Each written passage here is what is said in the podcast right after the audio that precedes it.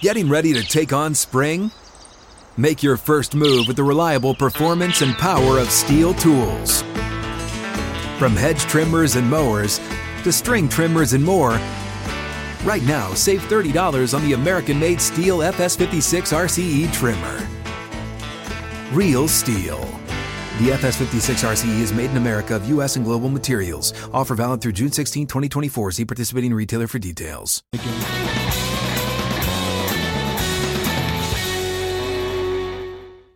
Glad you're with us. Hour number three across the Outkick Network. The crew is all here as we broadcast live from 6th and Peabody, downtown Music City, Nashville, Tennessee. 6th and Peabody, the home for the Ole Smoky Distillery, Ole Smoky Moonshine, made right here on site, along with Yeehaw Beer. The brewery also here.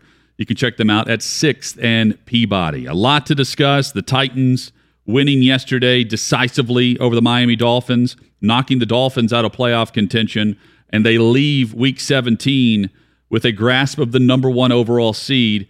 That's a win this week in Houston, and the Titans will get the first round bye after the 34 to 3 victory yesterday at Nissan Stadium. We're going to dissect this game and get into the reality that the Titans are the top team in the AFC, followed by the Chiefs and the Bengals, who also uh, are, are a factor in the postseason. But Kansas City slips to the two seed because of the loss to Cincinnati. Uh, meanwhile, the Bills right now rounding out the the divisional winners. If they win this week over the Jets, they will lock up the four seed. College football news as well. We we started the the show by discussing the college football playoff a week from tonight. We'll have the college football championship matchup between Alabama and Georgia.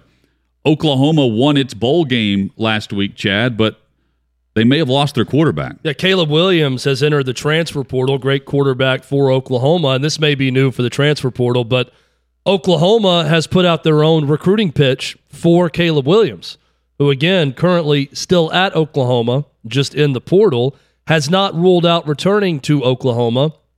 Oklahoma releases this statement. Caleb Williams enjoyed an exciting and impactful first season at the University of Oklahoma, and we will continue to be engaged with him and his family on a comprehensive plan for his development as a student and a quarterback, including a path to graduation and strategic leveraging of NIL opportunities. While we believe OU provides Caleb the best opportunity to develop as a player and realize his goals for college and beyond, we respect his right to explore his options following key staffing changes here. OU's commitment to student athlete development and its powerful track record of preparing players to the next level, including quarterbacks for the NFL, is unparalleled.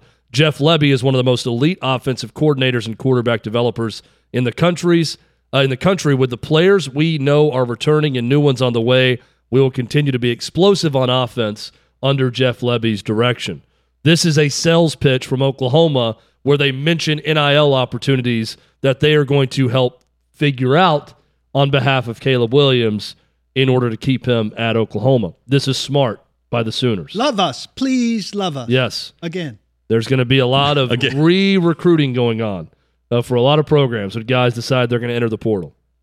College football playoff two blowouts as Alabama wins over Cincy, and we saw Georgia handle Michigan. Hammered 'em. I'm just especially in the trenches. It was no match, and that's a that's a Michigan offensive line where you've got a handful of starters that will play next level, and they were no match for that Georgia front. So much so, Paul, that you were flipping the channel.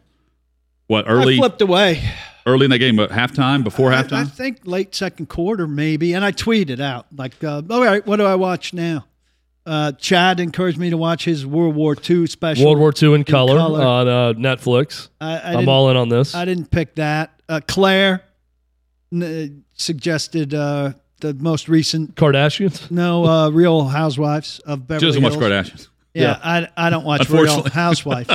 I got a lot of Hunt watches suggestions of that. things that I've Yeah. watched and the like. So I just did the dive into Netflix and watch a bunch of previews and then go with something I like. My wife never really is like, yeah, that looks good, or no, don't do that. She just kind of lets me choose. Goes with the flow. Yeah.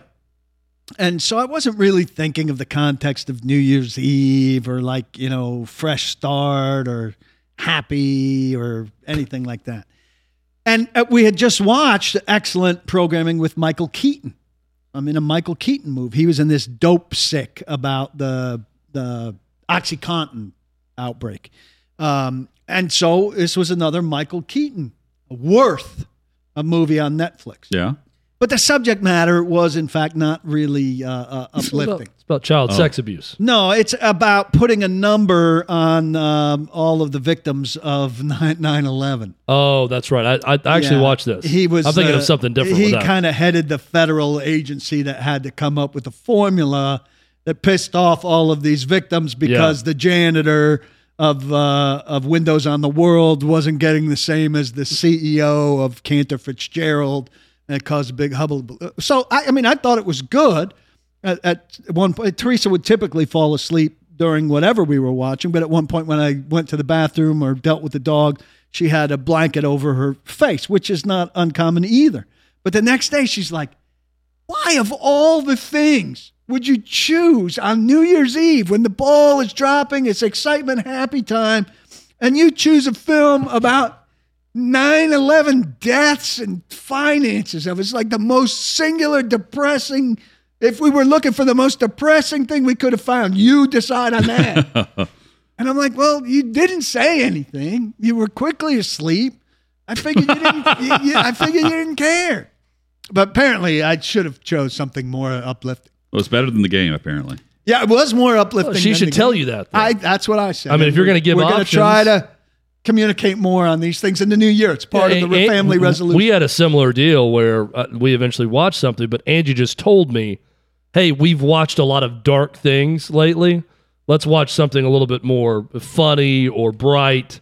So we started Cobra Kai, the latest season of Cobra Kai, which I love. she didn't say good.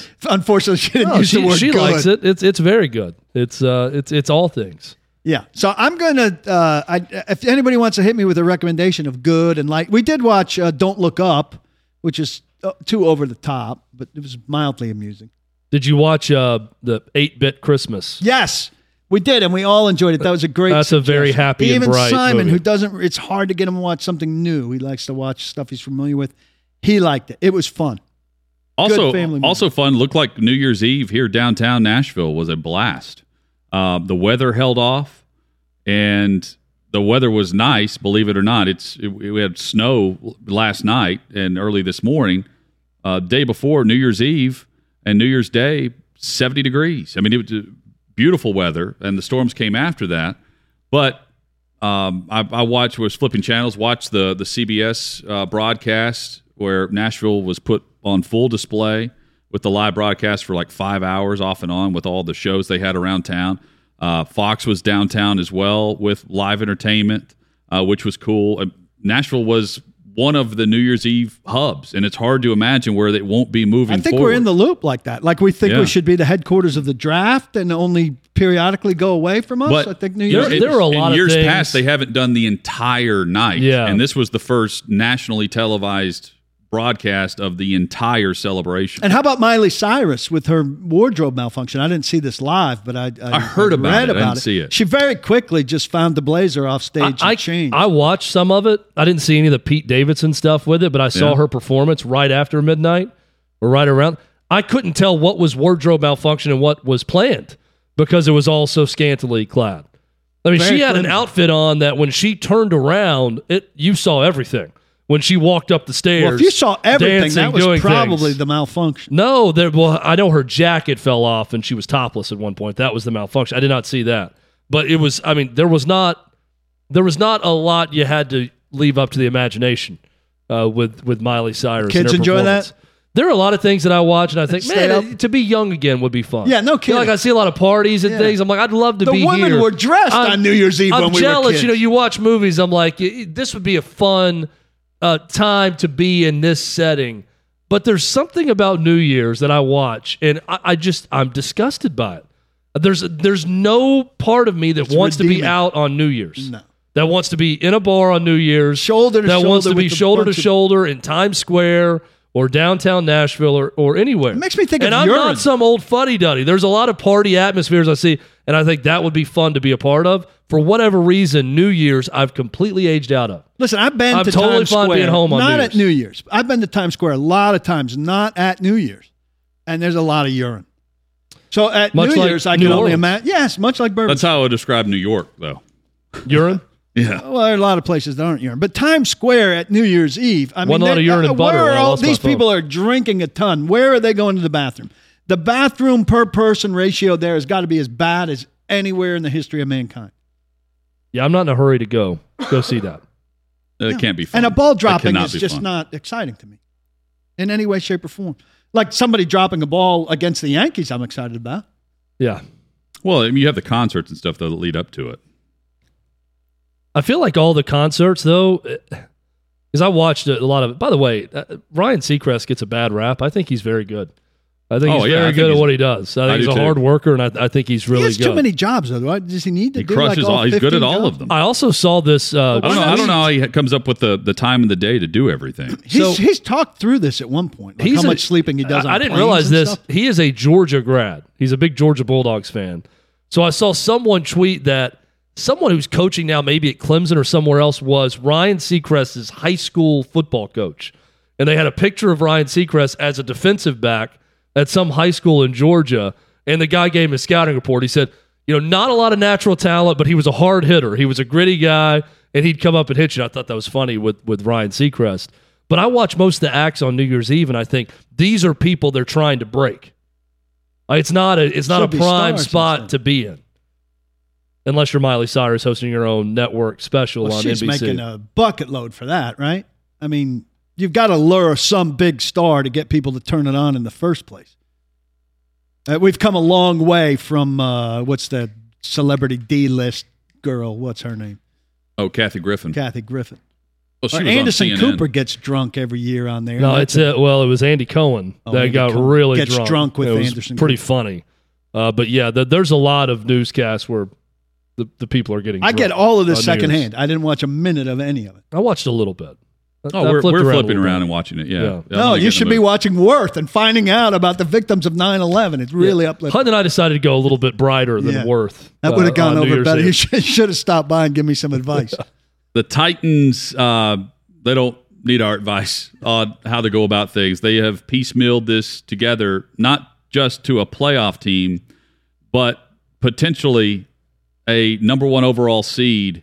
And I say potentially, right now they are the number one overall seed. And the impact that that would have on what has been throughout the season a banged up roster and the impact it would have on Derrick Henry's return, which could be in the mix for this week, at least on the practice field. We'll we'll discuss all of that coming up and give our take on exactly the formula for what the Titans pulled off yesterday in Miami and if they can continue this trend moving forward. That's all straight ahead on Outkick 360.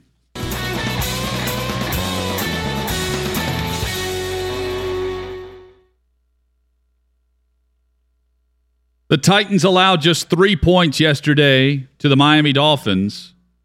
They win 34 to 3 in a landslide victory. Um, playing at their pace, controlling the tempo. Ryan Tannehill attempts just 18 passes. He goes six for seven passing in the second half. They didn't turn the football over. And the defense got after Tua Tagovailoa during the first and second down snaps and put them in third and long situations. Uh, Miami played right into the game plan of the Tennessee Titans, and it worked perfectly to the point where you don't even need Tannehill finishing the game yesterday. And they leave Nissan Stadium knowing that they are in a win and secure the number one seed overall scenario this week against Houston. Because as they left and as they were in their locker room, Kansas City fell to Cincinnati in what was a crazy finish. Uh, down to the wire, down to fourth down, and then getting another opportunity and ultimately putting points on the board for Cincy to win it. The Titans, though, uh, it's remarkable what they've accomplished. It, it was uh, it, it was incredible to watch the Titans completely dominate this game. And uh, we talked a lot about Miami last week being a bit of a paper champion in the seven game win streak. Doesn't matter. That was a team playing for their playoff life in that game, and the Titans suffocated them. and major marks to Ryan Tannehill. I know he didn't make much of it being an emotional game for him in this one. AJ Brown said after the game that in fact it was emotional on that last touchdown drive of what he wanted to do to the Dolphins. He went into that game, did not force it. On the other side, Tua Tagovailoa was losing the game for the Dolphins, not being able to control the ball in the rain and the cold. And Ryan Tannehill didn't press and played a very efficient game and did exactly what the Titans needed him to do. Defense was great. D'Onta Foreman was great. Offensive line and the run game was terrific. This was, I'm trying to think through, you know, you go back and the win in LA was enormous on Sunday Night Football, but the Titans' offense wasn't very good in that game. This was as complete and perfect of a performance of what the Titans needed on this day that I can think of this season. And do, oh, wow. Excuse me. All speechless over what he saw yesterday at Nissan Stadium. He's uh he's getting a little emotional like I'm Taylor emotional Lewan like after that second Lewan. straight divisional title. In 2019, they went to the playoffs as a wild card. They didn't know what to expect. And they went on a run. Paul's getting choked up All like right, a we're going to go to break here. No, we'll, be- all right, we'll talk to you after these Keep uh, keep the camera on Paul because this it sounds like the buildup of an acceptance speech where he's going to get In emotional. 2019, they went to the playoffs as a wild card. We didn't know what to expect, and they they went on a really good run. Right? They they uh, they go to to uh, New England and win. They go to Baltimore and win. They get to Kansas City. They they, they can't keep up with Mahomes, but the, the hell of a showing to go to the AFC Championship game. They come out of that, and everybody expects them to grow off of that, and they do far better. They win the division. They have a better regular season off of big expectations. And then all three of us use the same word after they lose to Baltimore in a, a revenge game at home. We said that they wasted, wasted this opportunity that was in- front of them. So this year, it looks like they have the potential to kind of combine the two. That they're having the bigger season, they've won the division, and now they've carved this path. If if they can beat Houston, a team that they absolutely should beat, having lost to them already. Right now, if they win two games, they host the AFC Championship game. Be it against Kansas City again, like it was two years ago. Kansas City has to come through their place at the very least. They get Derrick Henry back. We would think for that divisional round playoff game, what he can give them, we don't know. But him walking into practice on that Tuesday or Wednesday of that week and what it does for every guy in that locker room. Oh, that won't and- be the first time he the practiced. organization. Well, it'll be the first time he practices for a game, I think, because he's not going to practice. I wouldn't think for this game. They shouldn't need him for this game, and they could buy him two more weeks of rest if they win this game. If they if they lose this game, he's playing in a week. Right. If they lose this game, I'm giving them best case scenario right now. They win this game. He gets another two weeks to be ready. He walks out on the practice field of a Tuesday or a Wednesday and goes through a regular practice week, getting ready for a Wednesday game, just like you talked about him getting ready for the opener. Yes, he's coming off an injury, but he's had an extra week, all of that stuff. Everything lines up for them. Now, do blueprints go according to plan in the NFL? Hardly ever, right? But they've got it set up for them. All of this stuff 88 players and COVID and Henry losing Henry in, in week eight and the lack of receivers with A.J. Brown out and Julio Jones not panning out and the Josh Reynolds dumb signing and all of this stuff.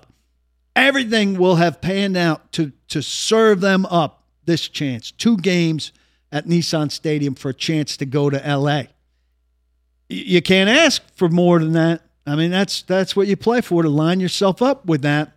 Now they're going to face tough teams. Obviously, AFC is pretty good competition there. There are a couple teams that might be ideal for them. I think you'd like to face the Chargers if you could, because Chargers can't stop the run. I think you'd like to avoid the Colts if you could, because the Colts, uh, you just don't want to play a division team three times, count on beating them three times. You know, I'd like to avoid Joe Burrow right now because I think he carves up just about anybody. Yeah, but, the, the thing is that, that this team plays a style, Paul. They don't have to avoid any team. They play a style. They can beat anyone that they're Oh, they- facing. they can, I'm, yeah. I don't think they walk in trying to pick and choose opponents. No, they don't, but Um, we should. I, I'm not. I'm not. I'm serious. uh, Based on if they execute their plan, which is, I mean, right now they lead the NFL in rushing attempts with 519. The Tampa Bay Buccaneers have only run the foot. Uh, they've only been able to run the football 365 times to this point, and, and I think that's a good comparison. There are teams that have less than that mark, but the Titans at 519 show you it doesn't matter who's in the lineup. They're going to play to their identity, and as long as they don't turn the football over, it's either going to be a close game or they're going to break the dam open like they did yesterday, and you just can't keep up with them because they're going to control clock. And and that's what happened yesterday, Paul. I mean, look at the look at the fact that they they ran a total of 59 plays and 40 of them were runs. And they they ran it right at this, you know, stout Miami defense. They allow only one sack the entire game and it was because of Jeremy McNichols. It was not on any of the offensive linemen. And there was nothing Miami could do because offensively they couldn't move the football. And I think that's the case for a lot of these AFC teams against this Titans defense. I, I mean, I don't think it, uh, all all things being equal right now, I wouldn't want to play Kansas City with Derrick Henry returning uh, for the first time since the Indianapolis game in Week Eight. But aside from that, there's not a team on this list that I'm going through and looking at thinking that with the players they currently have, they can't go toe to toe and win the game against. Oh, I think they go toe to toe against anybody. But I don't given, think there's given a choice, I'd rather not face the best quarterbacks in, in the league. Well, that's certainly not Carson Wentz. I mean, there's nothing about Indianapolis that scares me. Their coach doesn't scare me. Carson Wentz, no. Odds scare me. Well, screw the odds. I mean, the, the odds. fine. You screw the odds. I'd rather not play the Colts. Well, let me let me talk about odds. The odds are if you get a buy, you're going to the Super Bowl over the last eight years in the AFC. Sure. Let's play those I odds. don't, I don't disagree with that odds. But if I'm choosing opponents in the playoffs, the Colts would not be at the head of the list for me. Chargers would be at the head of the list for me. If I'm choosing opponents in the playoffs, Joe Burrow would not be at the head of the list for me. He's shredding people. What right about now. the Patriots?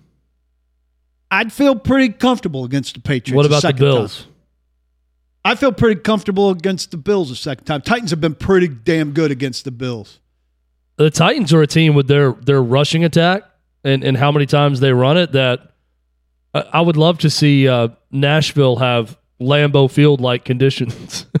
I mean, it's a team that it, Yeah. they don't have to have that. I'm Could not saying that, but they looked awfully comfortable in a cold, rainy Oh, game yesterday. They're not the way they influenced by the play and how Here- physical The weather they play. affected Wa- Waddle more than Here, anybody. here's yesterday. uh, Tua and Waddle. here's why I'm so brash about this. You want to talk about these analytics guys, uh, the deep number guys, Yeah, who don't want are very dismissive about all these numbers and what the Titans are. The Titans will see your two two matchups against the Indianapolis Colts and throw a middle finger in the air at you and say, "Bring it on." I don't think Carson Wentz scares them in the least. I'm not saying they're scared of anybody. I'm saying we're analysts here looking at the field. Who would you rather uh, avoid? And the two teams that I'd most like to avoid if I'm the Titans, and I'm listing behind closed doors who I'd rather not see. I'd rather not have to beat a team for a third time, and I'd rather not face hot Joe Burrow right now. Uh, Those are the two that I'd pick. I, I, just looking at the field right now, um, two teams jump out to me. If I'm going down the list of, and it's not a, a fear factor of I don't. don't I'm talking divisional round right now. Well, and I, I'm saying just in the AFC playoff field, you know, of, of who could be there for a championship game or whatever. The Chiefs, because Patrick Mahomes in a playoff game, I don't like if it comes down to quarterbacks not making the big mistake or making plays to win a game. I don't like Ryan Tannehill's chances against Patrick Mahomes. That being said, I like the Titans' rushing attack against what the Chiefs are going to do running the football. The other one is Bill Belichick and the Patriots because I think Bill Belichick is the type of defensive mind that could throw a wrinkle into what the Titans do offensively and win a grinded out type game, even with a rookie quarterback who's not asked to do a ton. Both those teams could play a similar style Yes. in what they want to do. And I think the Patriots, with their coaching staff's experience with Bill Belichick, maybe could do a slightly better job uh, than the Titans. But it's not it's not that I'm afraid of either one of those teams if I'm the Titans. Those are just the, the top two I'd list of don't really want to see these teams. I'm not a believer in the Chargers. Bring on the Chargers Uh, if, they, if Chargers that's can't a stop the run. Uh, the Colts, I'm I'm kind of with Hutton on it. I understand the you know the old sports adage of you don't want to try to beat a team three times in the same season. The third time's always the hardest. I get that percentage wise, across all sports that there may be something there, but just match up personnel against personnel, not afraid of the Colts at all. If I still, I know the Titans are probably going to be the number one seed. I would still put my money on the Chiefs being the AFC rep in the Super Bowl. But that being said, I don't fear anyone if I'm the Titans on in the field. on the Patriots thing, I think the biggest thing they have going for them is what Dan Shaughnessy says that most coaches pee down their leg when they look across at Belichick and get get overmatched, and that Vrabel has proven that he just doesn't, and so that he'd play them square. And I think the Titans are more, frankly, more talented than they are. They're very good defensively, but I think against a rookie quarterback that they can find a, the Titans can generally find a way not to lose to a team that that's engineered by Mac Jones, who I don't think is that good unless the game's really takes the form that he needs it to take, and you can keep it from taking that form. Uh, Ken on the YouTube chat says, What is Hutton talking about? I agree with Paul. There are teams on paper that you definitely prefer to play. Now he's saying KC, Indy, and Cincy are three of them that he prefers. I, I mean, I don't play. know what I don't I don't see what what about Indianapolis would you not would you truly be uh, you know you you have to stop the run and you can't turn the football over and you win the game. The the Raiders did that yesterday. The Las Vegas Raiders went on the road with a interim head coach and with Derek Carr and Hunter Renfrow and Josh Jacobs and with the three-headed monster, one on the road against the Indianapolis Colts. I, I don't the, the Colts don't scare me. The top four seeds, uh, while I, I will I will tell you that the AFC has shown that any of these teams are definitely beatable. We've seen uh, the Bills and Titans lose to some dreadful teams this year. Um, with with all that in mind, I mean, I, again, it, it's a round robin deal where I, I think the matchup for the Titans and Indy, an opponent you know very well, plays to the Titans' favor. Frank Frank Reich went 27 plays without handing the football to Jonathan Taylor in a game this year. I don't love the Colts. You're There's putting me no in way in position to- hell to, they would do that with Derrick You're Henry. putting me in position to defend the Colts, but the Colts beat New England, who beat the Titans. The Colts beat Arizona, who That's killed the. Titans. That's all great, but uh, uh, I would also point to those stupid turnovers as to why they lost the game when they rushed for over 200 yards against the Patriots. They win it or they lose it. Well, I mean, again, I did they win or did they lose against Indianapolis? Who won those games? They beat them twice. Well, it's so, it, but if I'm looking at the AFC field, I'm I'm saying, to me, there are three teams I would say really don't fear any other opponent, uh, based on matchups because of their own personnel. That's the Titans, the Chiefs, and I may put the Bills in that category also. I think everyone else you could probably point to a bad matchup for that team. Well, I think the Bills should fear people based on their inability to run. Hutton's Oh. been done very well outlining the Bills' uh, weaknesses Although this wa- year. watching them the last three weeks, they've played better. no, not but- just better. Singletary has been awesome. Devin Singletary as the lead back has been great, and over the last two weeks, Josh Allen is running again. He had one carry three weeks ago uh, with that foot issue, and then it's been a non-factor with him running the football the last two games. I think Josh Allen will eventually throw the game to someone else because he's going to make big mistakes. I think he has got all the physical ability in the world, and when he's running, that's a different offense and what they can do. Uh, you saw it a couple times early in the, the game against the Falcons yesterday. I just feel like if I'm, we're, we're talking quarterbacks now. Uh, Ryan Tannehill's shown an ability to lose the game uh, with turnovers. I think Josh Allen at some point in the playoffs is going to throw the ball to the other team and, and lose the Bills a game. And that's one thing. Um, That's why I'm so impressed with the Titans yesterday and Tannehill because that would have been an easy game to play outside of your game plan and what you need to do and to press. And they played it perfectly the way they needed to against Miami with a quarterback that's got issues, that had ball security issues. I just thought it was the perfect game plan and perfect performance for the Titans for a beatdown. This is one of the situation. things that uh, that we've hit on, and we had some numbers on uh, a while ago that Vrabel hit on again today. this idea that defenses, and a lot of people think that Julio Jones is going to change this. I don't believe that for a second. A.J. Brown has a chance to change it some, but he said, you know, uh, somebody asked him if defenses have changed since Derrick Henry's been out. And he said the 20 run pressures that the Dolphins called, I don't think they were calling them to defend the pass. He said the Titans haven't seen a big change in defenses without Derrick Henry. Very popular national opinion that without Derrick Henry, the Titans have faced completely different defenses, and that's why Foreman and Hilliard and McNichols have been able to sustain a, a good run game for the Titans. When it's not the case at all, the Titans' offensive line and offensive mindset running the football has been a real strength for this team, and and it's it's a kudos to their mindset and to these three backs, Foreman in particular, that who we discussed earlier that he's been able off the street to run as well as he's run when defenses have really tried to stop the run against the Titans uh, to virtually the same degree that they did with Henry. Yeah, um, and also again, a real criticism of the downfield options that the Titans haven't been able to field to exactly. force teams out of this. I mean, you, we can make stats fit any narrative we want to, and you could say defenses are defending them the same way.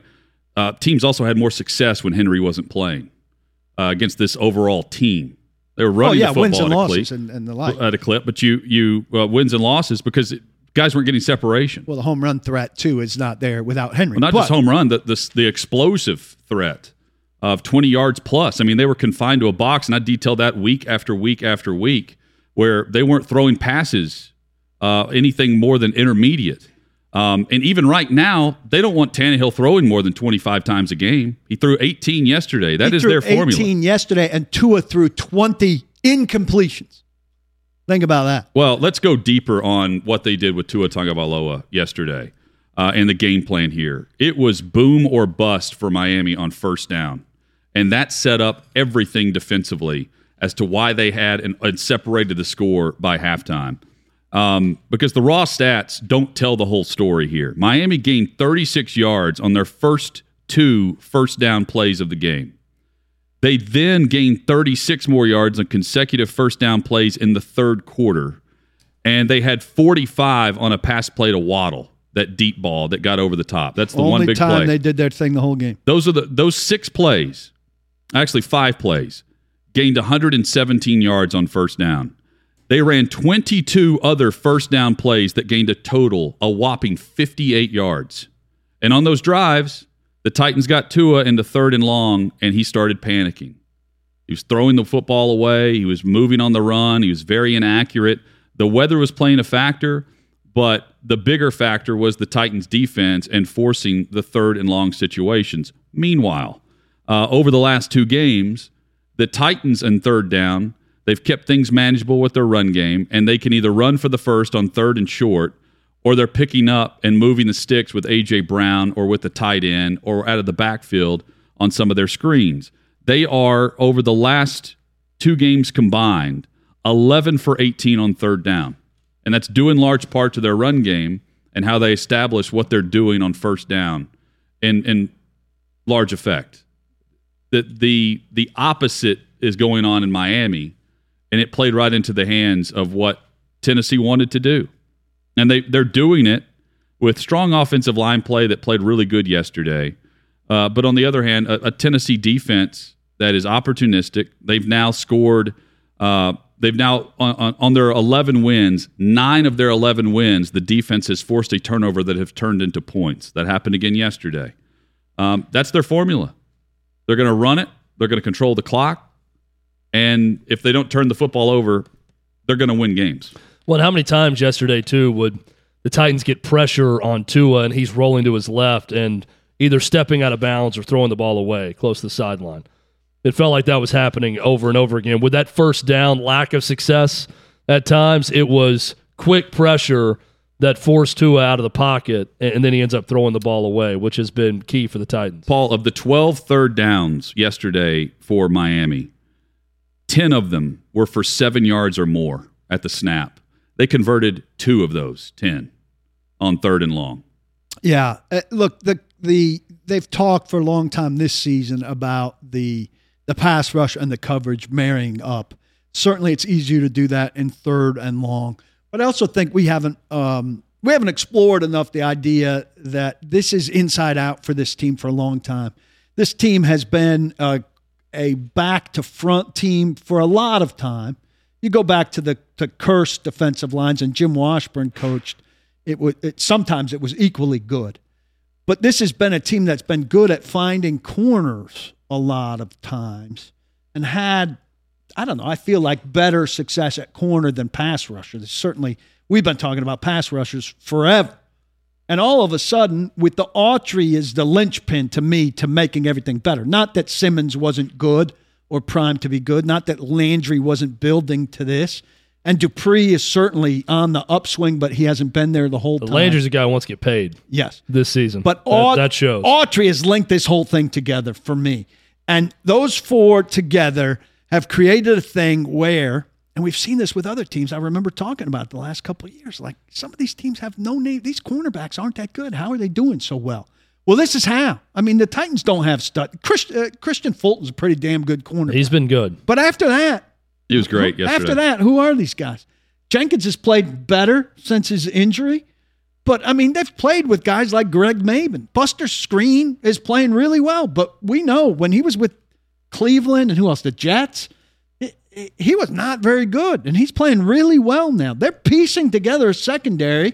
The safeties are good, but they've got a lot of pieces in there who we've seen other teams do this. You say, how are they doing so well with these corners? Well, the corners are on a much shorter clock now. Ball's coming out. This pass rush is doing. This defense is well constructed.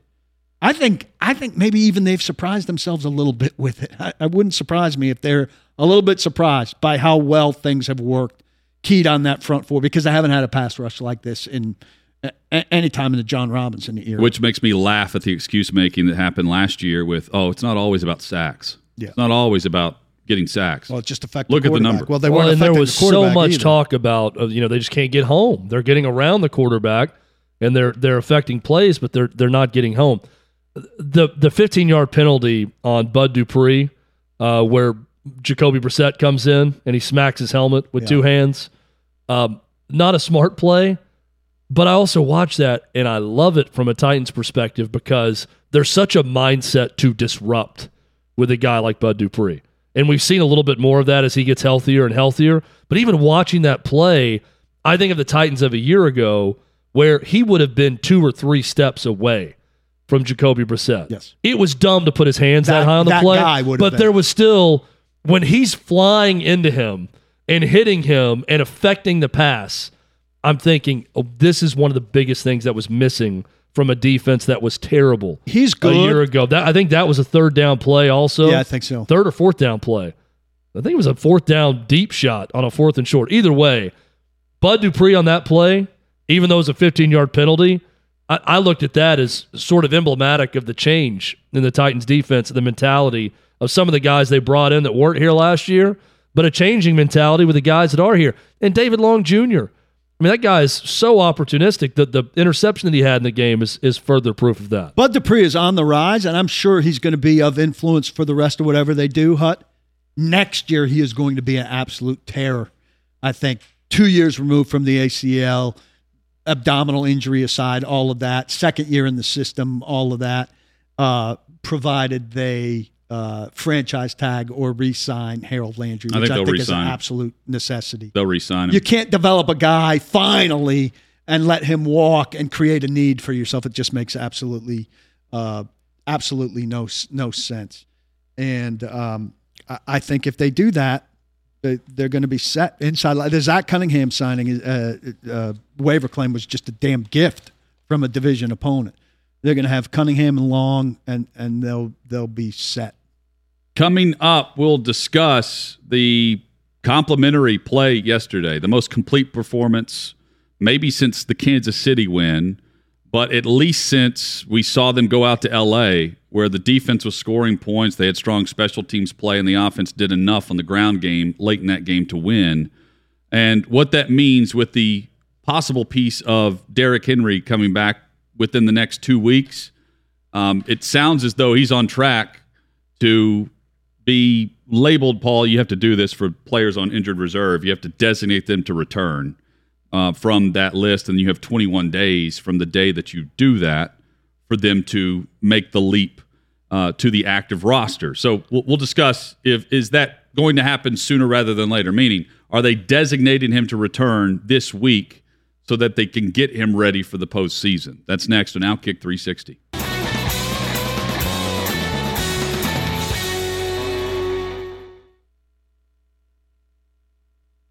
Big Ben likely making his final start at Heinz Field as the Steelers starter.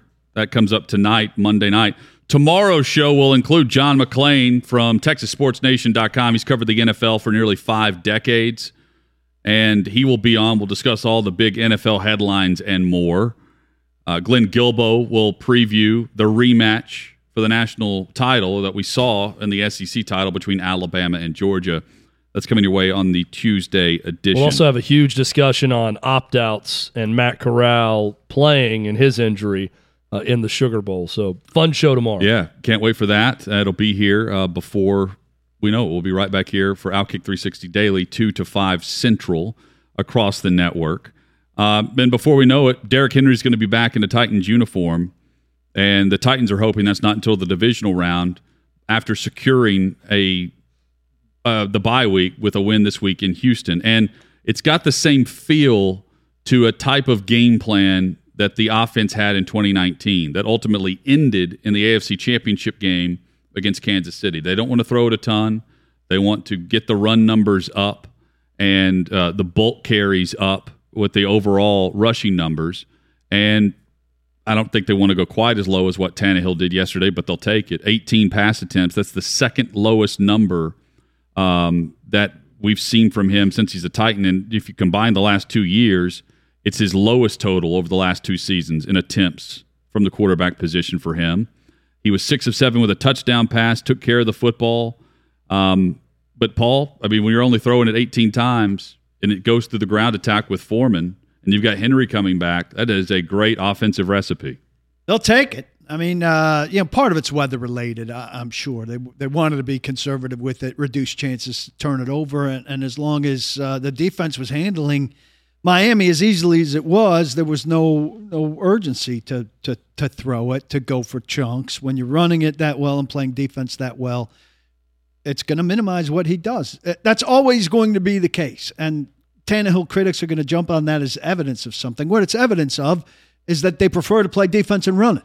And if they're able to play defense and run it, that's what they're going to do first and foremost. Well, I mean, and it's also to me, it's very similar to, you know, they. I think they trust Tannehill, but in 2019, it's about your receiving options as much as it is anything else. How you know we we saw Corey Davis flash at times that year. Uh, AJ Brown was a rookie, and Jonnu Smith was in the fold, and they still weren't throwing it all that much. And now you look around this offense, and it's AJ Brown and everyone else. They are starting uh, the the tight ends are starting to show up more frequently, which is them finding alternatives for the lack of of wide receivers because uh, Westbrook-Ikhine is limited uh, in what he can do. He does it pretty well, but it's not outright number two receiver stuff. People are still just uh, hypnotizing themselves into thinking that Julio Jones is going to show up and do things. Uh, what What are the options for Henry uh, this week. It sounds like they're going to make a decision around the time they get ready for practice on Wednesday. Yeah. So, I mean, I think there's a, it sounds like there's a reasonable chance that they'll activate him for his practice window on um, Wednesday, which would allow him to expand his practice envelope. Doesn't mean necessarily that he would join practice outright for a game, though he could. Uh, but he could do more than he's doing, like the practicing uh, uh, Clay's tweet said something about practicing on his own or alone. Solo in the facility. no, running yeah, on his running. own solo. Yeah, so you, you can. But expand. it was like running 100% solo in the facility without a without a noticeable limp. Yeah. So he can expand beyond that, um, and he's got 21 days of that before he has to be activated. But he can also be activated, you know, at any time, and that doesn't mean you have to play him. You could deactivate him for a game, or they could wait till you know next week or the week after, or whatever. The rules are the same into the playoff period. You're going to activate him today and play him in tomorrow's game. Back at it tomorrow. Enjoy Monday Night Football for Steelers and the Browns. Plenty of football topics and much more tomorrow, starting at 2 o'clock Central for Outkick 360. please don't block the box and do lock the locks.